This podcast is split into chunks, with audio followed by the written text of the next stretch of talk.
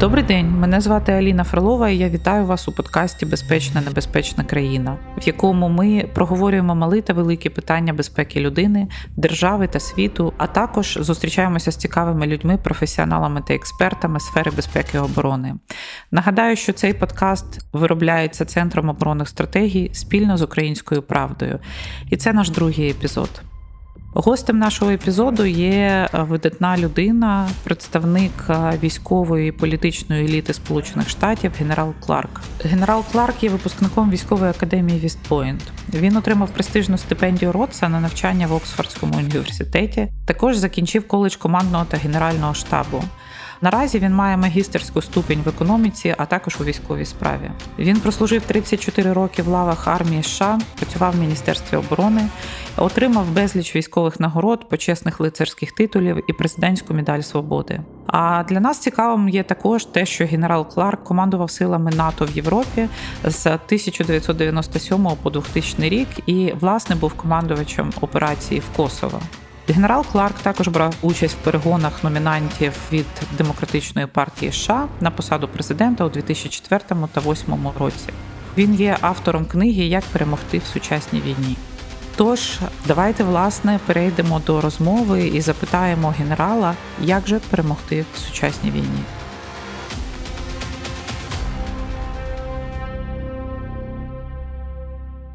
Пане генерале, перше за все вітаю вас і дякую, що погодились записати цей подкаст.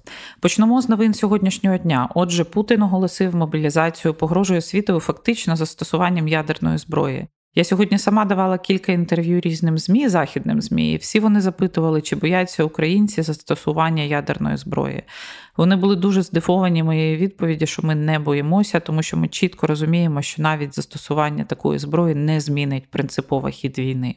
Яка ваша думка з приводу того, що сказав Путін? Наскільки серйозно ви сприймаєте цю ситуацію і що думаєте про ядерну загрозу? Я думаю, що перш за все пан Путін програє, і він це знає. Він бачить кінцеву точку як для його дій в Україні, так і для свого правління в Росії. І тому він все більш відчайдушно намагається втриматися і досягти хоч якогось успіху. Тому проведення референдуму, фейкового референдуму у Луганську і Донецьку, і можливо в Херсоні, це намагання змусити більш серйозно ставитися до його загрози застосувати ядерну зброю. Важко уявити, що він застосує ядерну зброю в ході вторгнення на територію України. Але якщо він анексує ці області і скаже, що матушки Росії загрожує небезпека, то він думає, що світ можливо буде сприймати це як більш реальну загрозу. Він поки що не використовує ядерну зброю. Ми завжди знали, що він здатен на все, і він може її використати. Ми знаємо з наших досліджень війни, що кілька одиниць тактичної ядерної зброї не змінять битву. Сотні так. Але застосування ядерної зброї це шоковий ефект. Саме на це вона і розрахована. І в даному випадку загроза покликана шокувати західних союзників і змусити їх не підтримувати Україну. Чи йому вдалося налякати захід? Це час, коли Україна має бути рішучою, і всі її друзі за кордоном мають бути рішучими. Як ви вважаєте, якщо потенційно він використає цю можливість? Ну, наприклад, серед Середземного моря будуть пуски, які будуть виглядати як ядерна загроза, чи викличе це якусь більш активне залучення західних країн? Ну, наприклад, США у цей конфлікт, чи означатиме це, що вони намагатимуться перехопити ракети, якщо це можливо?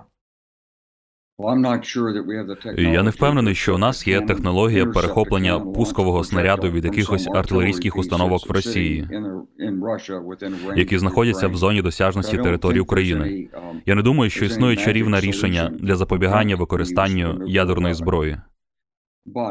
Але я думаю, що пан Путін повинен розуміти, що це означатиме для заходу. Якщо йому дозволять залякати Україну і домогтися успіху в перемозі над нею за допомогою загрози або застосування ядерної зброї, це відкриє абсолютно нову главу, темну, страшну главу в сучасній історії людства, в якій будь-яка ядерна держава буде вважати, що вона може перемогти сусіда. Це означає, що більш вірогідною буде війна між Китаєм і Тайванем, між Індією і Пакистаном, між Іраном і Саудівською Аравією або Еміратами, між Північною Кореєю і Південною Кореєю. Це означає розвал міжнародних інституцій, які ми створили для підтримання миру після Другої світової війни. І не може бути інших наслідків, окрім того, що Захід зробить все можливе, щоб переконати пана Путіна не робити цього. Якщо він зробив це один раз, не робити більше. І я сподіваюся, що ми зробимо все можливе, щоб допомогти Україні повернути всі її території, включаючи Крим.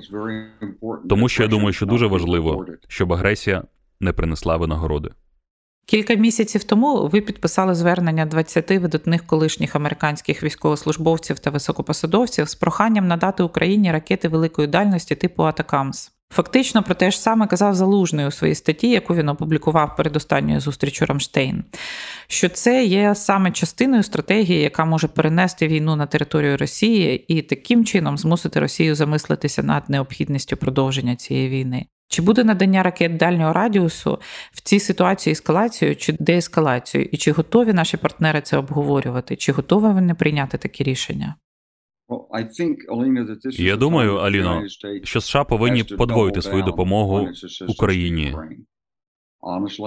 Чесно кажучи, пан Путін має бути переконаний, що він не виграє за допомогою блефу, погроз чи реального застосування ядерної зброї проти України.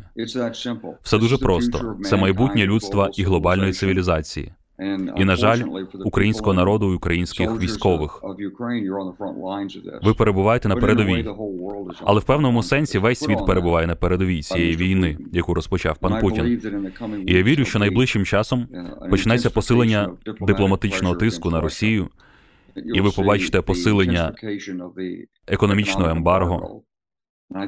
І я думаю, що ви побачите всередині Росії рішучі зусилля, спрямовані на зміну її керівництва. Ну що ж, побачимо в Україні не так багато людей вірить у внутрішні російські зусилля, можливо, тому що ми добре знаємо росіян, але все одно цікаво, погоджуюсь. Ви командували операцією НАТО в Косово, і ви також були номінантом на кандидатство в президенти в ході праймеріз демократичної партії США.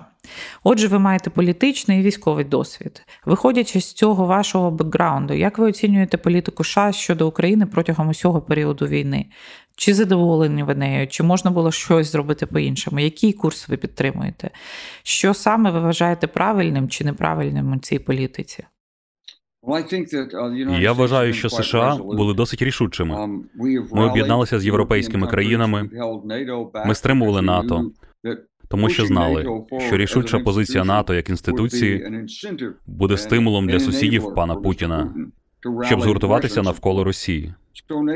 Досі НАТО не залучено в конфлікт і не повинне бути залучене, але США буде дуже сильними поза лінією фронту. І всупереч тому, що сказав пан Путін, США жодним чином не були зацікавлені у знищенні Росії. Наші дії не направлені проти Росії. Вони направлені проти пана Путіна і його неспровокованої війни та агресії проти України. Цього просто не можна допустити. І мені здається, що весь комплекс заходів виглядає дуже потужно. Я думаю, це був виклик політиці в США та інших країнах. Ви знаєте, вісім років тому країни заходу наклали санкції на пана Путіна за те, що він незаконно захопив Крим і фактично хотів приєднати його до Росії. Ну добре, він не відступився. Але ж навряд чи ми змінимо свою позицію і скажемо гаразд, оскільки ви погрожуєте ядерною зброєю, ви серйозно налаштовані. Тож ви можете забрати Крим. Цього не станеться. І пан Путін не повинен мати хибного уявлення про те, що це можливо. Жодна західна заява про це не говорить.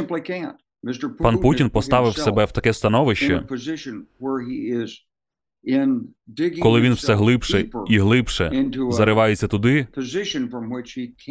звідки не може вибратися, намагаючись зберегти своє лідерство недоторканим.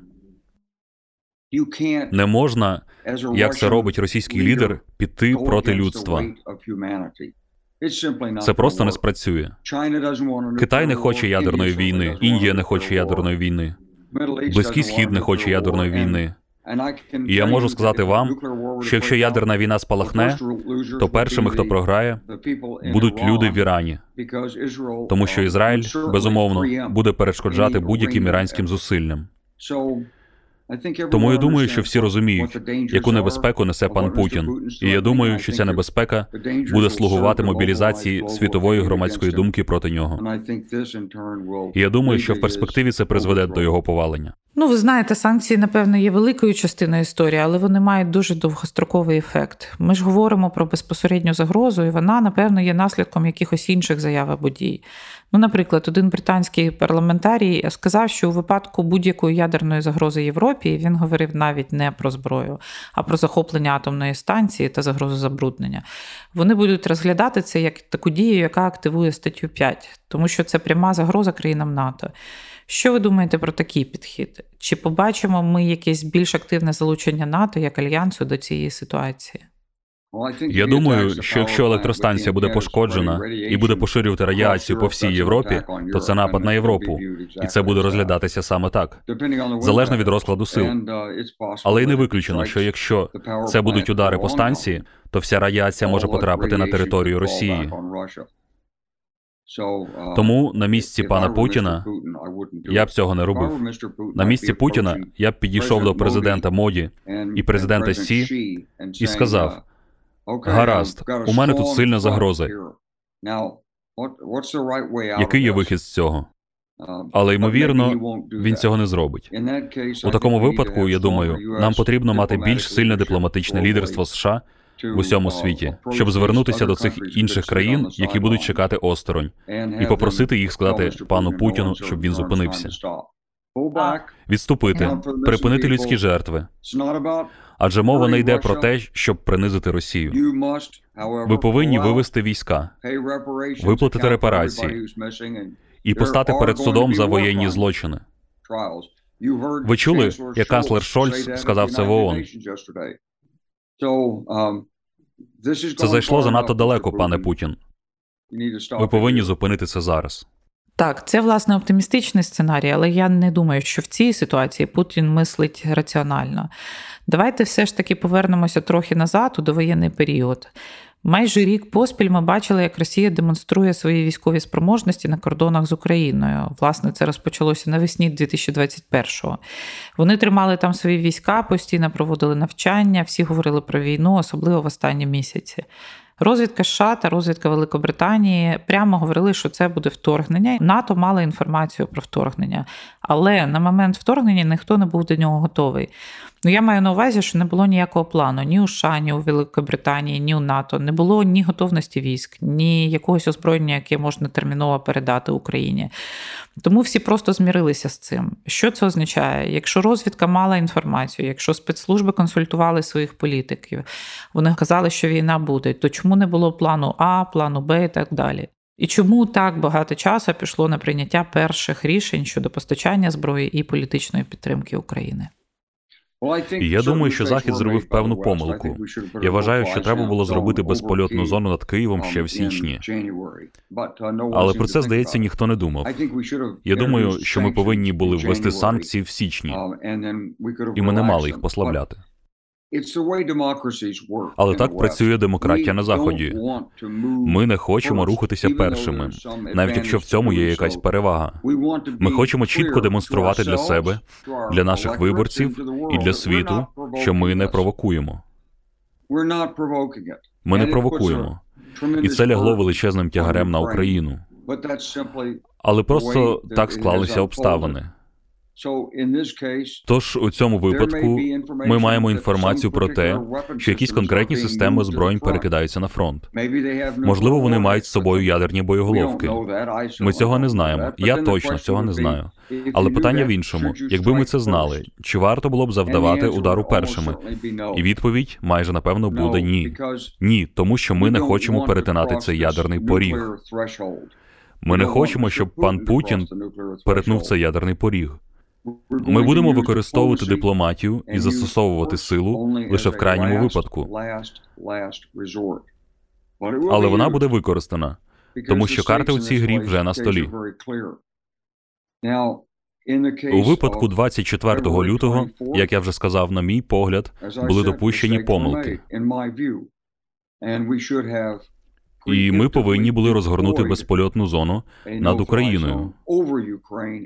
Після того, як російський посол і міністр закордонних справ заявили, що вони не мають наміру вторгатися. Це був час для заходу сказати в такому випадку. Ми зробимо безпольотну зону, просто щоб усім було комфортно, просто щоб побачити, що українці не роблять нічого поганого, щоб ніхто не міг літати. Ми могли просто це зробити. Ми цього не зробили. Але я не думаю, що є проста аналогія з нинішньою ситуацією. Ми знаємо, що Росія має ядерну зброю. Ми не хочемо, щоб Росія її використовувала. Президент Байден попередив пана Путіна два дні тому, щоб він не використовував ядерну зброю. Він сказав: не робіть цього, не робіть цього, не робіть цього. Це було попередження. Він зробив це на американському телебаченні в неділю. Так що пан Путін добре розуміє, яке занепокоєння буде у світі. Він просто не сприймає це серйозно. І це потребуватиме рішучого опору України. Жорстка дипломатія, військова допомога і світова громадська думка, щоб зупинити рух до ядерного конфлікту. Гаразд, давайте тепер перейдемо до України, до її можливостей, потенціалу, які ми маємо, і, звичайно, до наших збройних сил. Як ви оцінюєте контрнаступ, який відбувся? Чи означає це якусь принципову зміну в ході війни? Чи ви бачите ви потенційну перспективу в цьому наступі? Тому що тут в Україні всі абсолютно впевнені в тому, що ми переможемо. І цей контрнаступ, який ми бачили вперше з 2014 року, і це дуже важливо. Це перший досвід для української армії, і він виявився досить успішним. Це тактична перемога, чи це те, що стратегічно впливає на хід війни? Ну немає сумніву, що контрнаступ мав стратегічний вплив. Це була не просто велика кількість захопленої території чи кількість зброї. Факт полягає в тому, що стало зрозуміло, російські збройні сили зазнають поразки. Отже, це стратегічний меседж контрнаступу. Це був потужний сигнал, але поки що він не був адекватно використаний західними лідерами. Ми повинні негайно піти до пана Путіна і сказати: відступайте, бо ви програєте. Зупиніться, поки ви не втратили більше. Ми цього ще не зробили, принаймні публічно. І треба використовувати військові важелі впливу на дипломатію. Зараз пан Путін піднімає ставки з ядерною загрозою. І Я сподіваюся, що ми побачимо набагато сильніший дипломатичний вплив. Не для того, щоб сказати Україні, що вона не зможе повернути свою територію, а для того, щоб сказати пану Путіну, що він повинен відмовитись від усього цього. А чи бачите ви схожість із ситуацією в Косово? Ви були командувачем НАТО в Європі, коли сталася війна в Косово, і ви бачили всю цю війну після воєнного влаштування? Чи є якісь подібності, схожість, щось, що можна застосувати з уроків косовського досвіду тут в Україні? Уроки дуже чіткі. Ми повинні посилити військову допомогу Україні, посилити тиск на пана Путіна на полі бою. І в той же час ви повинні побудувати дипломатичну роботу, щоб сказати йому, що він повинен піти. Третя складова не санкційна, а юридична. Путіну мають бути пред'явлені звинувачення у воєнних злочинах. Коли ми були свідками того, як Мілошевичу пред'явили звинувачення у воєнних злочинах, це був кінець його кампанії. Якою ви бачите післявоєнну конфігурацію безпеки в Європі? Наразі, як я бачу особисто, це збільшення зміцнення нових голосів, нових демократій. Вони були дуже залежні від думки старих демократій, таких як Німеччина, Франція. Але зараз є високий рівень загрози, і цю загрозу в першу чергу відчувають Польща, країни Балтії. Вони бачать пряму загрозу для себе і, можливо, для своїх партнерів. А це також відчувають Фінляндія, Норвегія, Швеція. Вони все активніше і активніше посилюють голос і намагаються збалансувати прийняття рішень в Європі, намагаються дати більше місця різним думкам. Чи означає це, що у нас будуть більш потужні регіональні альянси? Чи означає це, що ми побачимо, наприклад, Чорноморський альянс, і чи забезпечить він взагалі більшу стабільність в регіоні? Якою ви бачите безпекову ситуацію після війни? Я думаю, що країни реагують відповідно до свого національного характеру. Так, деякі країни мають особистий великий досвід відносин з Росією. Вони дуже добре усвідомлюють, якою є загроза, і вживають усіх можливих заходів для її запобігання. Такі країни, як Литва, Латвія, Естонія. Інші країни не мають такого недавнього досвіду, і вони тримаються осторонь, сподіваючись, що вони не будуть безпосередньо залучені, щоб бути на виду, але робити менше. Я не хочу називати ці країни, бо сподіваюся, що вони змінять позицію. Але це те, що стосується НАТО. Альянс об'єднається, він не відступить. Він має сильне лідерство США. І інші країни об'єднаються навколо цього лідерства по мірі розвитку ситуації в Україні. Тому я думаю, що ви побачите жорсткішу лінію, жорсткіші заяви, більшу одностайність у реакції Заходу, більшу підтримку України і більшу опозицію до Росії, і зростаюче визнання того, що відносини з Росією ніколи не повернуться до нормального стану, принаймні доти, доки там буде пан Путін. Ну, це залежить не тільки від Путіна, але й від багатьох людей всередині Росії. Не можна сказати, що тільки відмова від влади Путіна змінить курс Росії. На жаль. Але все ж таки НАТО. Що ви думаєте про НАТО в цій ситуації? Ми не побачили чіткої позиції як альянсу. Вони вважали, що за краще надавати слово ООН, не робити жодних заяв зі свого боку. Цей альянс був створений для того, щоб запобігти війні в Європі і в Євроатлантиці, але вони цього не зробили. І в ситуації, коли їм треба було приймати якісь серйозні політичні рішення, вони просто роблять Рамштайн, уникаючи таким чином внутрішні протиріччя. То чи має НАТО існувати в такій самій конфігурації з таким підходом? Чи показує він свою ефективність у цій війні? Кілька моментів. По-перше, ви запитали про уроки 90-х років. Це один з уроків 1990-х років, що НАТО не поспішає втручатися. Але як тільки воно втручається, то вже ніколи не послаблює свою хватку. НАТО не поспішає в Європі, але якщо пан Путін продовжить війну, НАТО зробить крок вперед. Я не маю жодних сумнівів. Але поки окремі країни, а НАТО це саме сукупність окремих країн. Я хочу пояснити це, тому що наші слухачі можуть цього не знати. Але насправді сил НАТО майже немає. Якщо ви зараз скажете агов, натівці, вишикуйтеся в шеренгу, то ви ймовірно не наберете й тисячі людей. Ви отримаєте штаб, ви отримаєте сили швидкого реагування. Можливо, ви отримаєте кілька стрільців з протиповітряної оборони. Це все, що ми маємо під командуванням НАТО. Решта під національним командуванням. Вся логістика здійснюється на національному рівні. Тому зараз США розігріває свою промислову базу. Ми кажемо людям, щоб вони були готові виробляти більше. Зараз при нинішніх темпах споживання ми можемо поставляти керовані снаряди для РСЗВ в Україну тільки в борг. Ми виробляємо кілька сотень пускових установок Хаймарс за рік, і це продовжується. Ми збільшуємо виробництво джавелінів і ракет Stinger для того, щоб спочатку поповнити американські запаси. Але це вже тепла виробнича база, яка зможе забезпечити підтримку у майбутньому. Наші союзники збираються робити те ж саме. Проте той факт, що ви не бачите НАТО зараз, не означає, що НАТО не готується до участі. І пан Путін повинен це розуміти. Добре, але якщо говорити про зброю, то ця війна є досить конвенційною. Ми всі останнім часом казали про те, що війна майбутнього буде гібридною, але вона виявилася ну аж занадто конвенційною.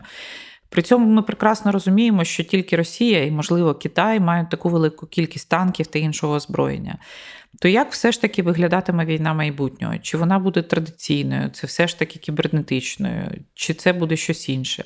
І як сприйняття поточної війни, її аналіз впливає на підготовку провідних країн, таких як США, до майбутніх війн? У цьому конфлікті цікаво те, що він досі відзначався певними відхиленнями. Адже дуже ймовірно, що Росія насправді мала можливість з самого початку застосувати більш потужну кіберзброю або атакувати електромережі. Вони могли піти на знищення усіх українських електростанцій на початку війни. Але вони цього не зробили. Пан Путін хотів просто усунути керівництво в Україні і зберегти всі фізичні активи для Росії. Це напевно зміниться зараз. Але раніше було помітне небажання пана Путіна використовувати всю цю зброю. Це напряму стосується США і Заходу. Тому я думаю, що ви побачите в майбутньому дуже ретельні розрахунки з боку таких держав, як Китай. Запитайте себе, чи справді Китай хоче, щоб Росія стала сильнішою? Чому пан Путін так рішуче налаштований захопити Україну? Чи тому, що в кінцевому розрахунку пан Путін знає, що більша загроза для Росії походить не від України, не від НАТО, а від Китаю. А Китай не має жодних ілюзій щодо Путіна і Росії. Китай хотів би мати дешеві російські нафту і газ. Вони хотіли б російські військові технології, оскільки вони все ще краще в деяких сферах ніж китайські. І вони хотіли б відновити китайський контроль над східною Азією аж до полярного кола. Росія вкрала цей регіон у Китаю 130 років тому. І Китай захоче його повернути. Так що з китайської точки зору вони захочуть зробити щось, щоб зберегти обличчя перед світом. Але вони не захочуть зробити настільки багато, щоб пан Путін вийшов з нинішнього конфлікту набагато сильнішим і готовим протистояти їм. Отже, у Путіна немає друзів. У нього є лише тимчасові прихильники, які дуже обмежені у своїй підтримці. І я думаю, що це буде визначати характер майбутнього конфлікту. Ви прогнозуєте якусь довготривалу війну чи вірите в більш короткий період? Що ви відчуваєте як досвідчений військовий? Я думаю, що весь світ подивився на жахливі втрати українських і російських військ, які беруть участь у бойових діях, і сказав: ми не хочемо, щоб таке відбувалося. Тому я думаю, що буде посилення дипломатичного тиску, щоб закрити Росію і зупинити ці бойові дії. І Я думаю, що це має супроводжуватись рішучістю, що Росія має піти з України. І це є критично важливим рушійним фактором. Для того щоб військові операції були успішними, ви повинні поєднати військову операцію з бажаним політичним результатом. До прикладу, операція Херсон, яка зараз триває, успішно запобігала цьому фейковому референдуму, який мав відбутися. Тобто вона мала чітко визначену мету. Якщо вона буде успішною, вона забезпечить буфер для критично важливого порту Одеси. Отже, це політичні цілі, які мають підсвічуватись військовими операціями. Тому я вважаю, що захід поки що не використав достатньо ефективно військові успіхи України для того, щоб змусити пана Путіна піти. Він повинен це зробити. Ленд-ліз. він мав почати працювати найближчим часом, але відкладений до початку жовтня, все трошки відкладається. Чи є якісь причини для відтермінування? А може, якісь внутрішні коливання, чи це просто технічні питання? Я думаю, що як і вся дипломатія, це питання підбору правильної структури до правильних особистостей, і вона повинна відображати реалії поля бою.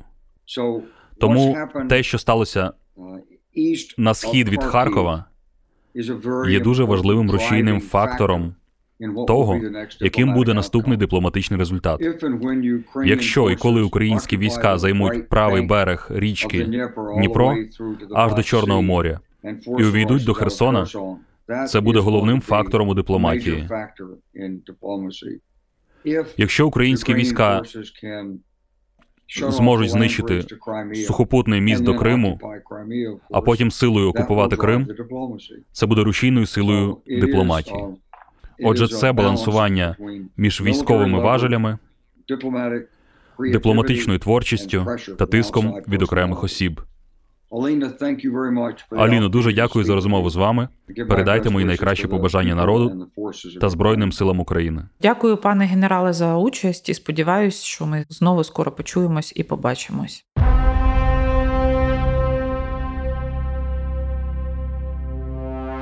Тож з вами була я, Аліна Фролова, у подкасті Безпечна небезпечна країна. Нагадую, що подкаст ми робимо спільно з українською правдою. Підписуйтесь і слідкуйте за нами на ресурсах Української правди та основних подкаст-платформах Google, Apple, Spotify. Почуємось.